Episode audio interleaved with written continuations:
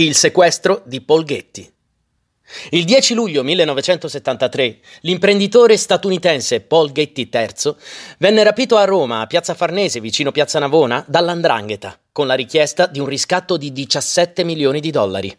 Nel novembre dello stesso anno un suo orecchio ed alcune fotografie sono fatte pervenire dai rapitori ai giornali per sollecitare ulteriori pagamenti, onde indurre l'inflessibile e ricchissimo nonno Paul Getty I a pagare il riscatto. L'uomo era infatti restio al pagamento per non incoraggiare altri potenziali sequestratori a compiere simili crimini. Paul Getty III viene liberato il 17 dicembre dello stesso anno sull'autostrada Salerno-Reggio Calabria e ritrovato da un camionista all'altezza di Lauria, in Basilicata, dopo cinque mesi di segregazione e il pagamento di un miliardo e 700 milioni di lire.